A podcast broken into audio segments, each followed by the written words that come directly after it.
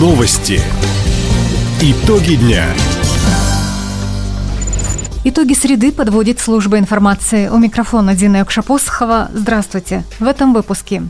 Верфи Советской гавани получат вторую жизнь. Автопоезд здоровья начал работу в Хабаровском районе. Хоккеисты Амура уступили на выезде Нижегородскому торпедо. Об этом и не только. Более подробно.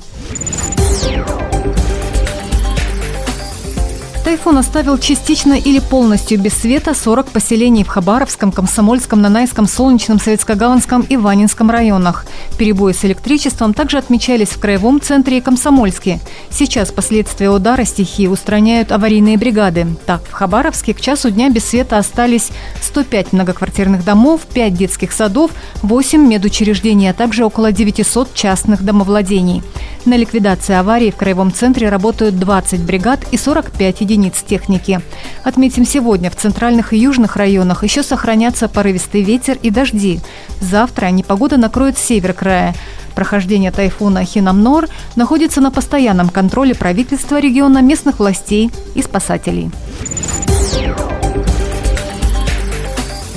В Советской гавани возобновят судостроение и судоремонт. Об этом губернатор Михаил Дегтярев сообщил на Восточном экономическом форуме. Сейчас на верфи зашел новый инвестор, уточнил глава региона. Там площадка пребывала до последнего времени в запустении, однако появились инвесторы, хорошая команда, МИД морских конструкций судоремонта предприятия, которые сейчас в активной фазе по строительству новой обновленной верфи где будет ремонтироваться не менее 12 судов в год, утилизироваться, в том числе суда, и строиться до 10 новых. Также Михаил Дегтярев отметил, что сегодня регион стремится войти в госпрограмму по развитию оборонных предприятий. Это позволит при поддержке федерального центра провести техническое перевооружение судостроительных заводов края.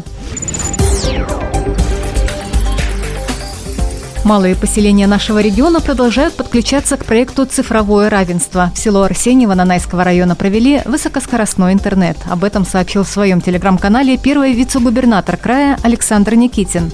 Село Арсеньево находится в 227 километрах от Хабаровска в стороне от автотрасс в тайге. В населенном пункте проживает всего 260 человек – Теперь сельчане могут пользоваться услугами мобильной связи стандарта 4G. Напомним, в прошлом году доступ к мобильному интернету получили 36 малых населенных пунктов.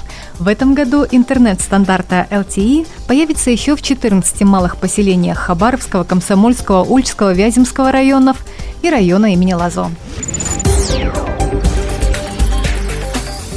Нарастить мощности и производить больше оборудования для детских и спортивных площадок планирует хабаровская компания «Твой город». Предприятие уже более пяти лет изготавливает уличные комплексы, скейт-парки, а также оснащение для скверов, начиная от небольших сцен, заканчивая фонарями и лавочками.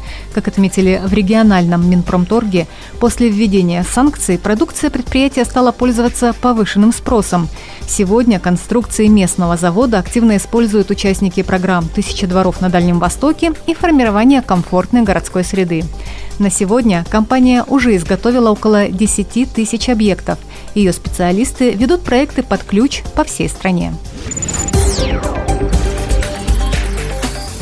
23 населенных пункта Хабаровского района посетит автопоезд здоровья. Самой отдаленной точкой станет поселок Кукан. Жители смогут пройти профилактические осмотры и получить консультации врачей передвижной поликлинике работают терапевт, акушер-гинеколог, стоматолог, педиатр, невролог, офтальмолог и кардиолог. Отметим, что в прошлом году медики осмотрели 8 тысяч жителей района, и больше чем у половины из них выявили патологии. Некоторых направили на операции в краевой центр. Сегодня автопоезд здоровья работает в селе Черная речка. Завтра он направится в Галкино, а уже в пятницу примет пациента в селе Константиновка.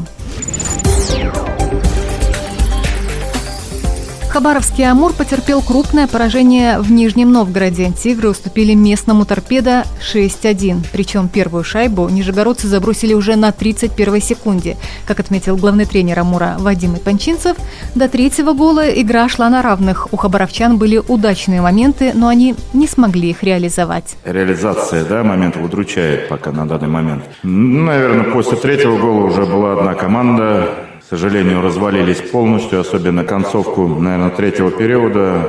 Торпеда доминировала во всем. А и Я думаю, что вот этих микромоментов, моменты и проиграли. Ну и где-то здорово сыграл вратарь соперника.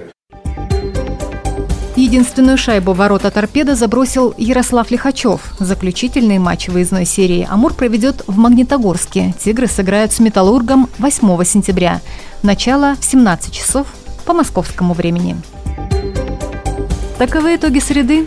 У микрофона была Дина Юкша-Посохова. Всего доброго и до встречи в эфире. Радио «Восток России». Телефон службы новостей 420282.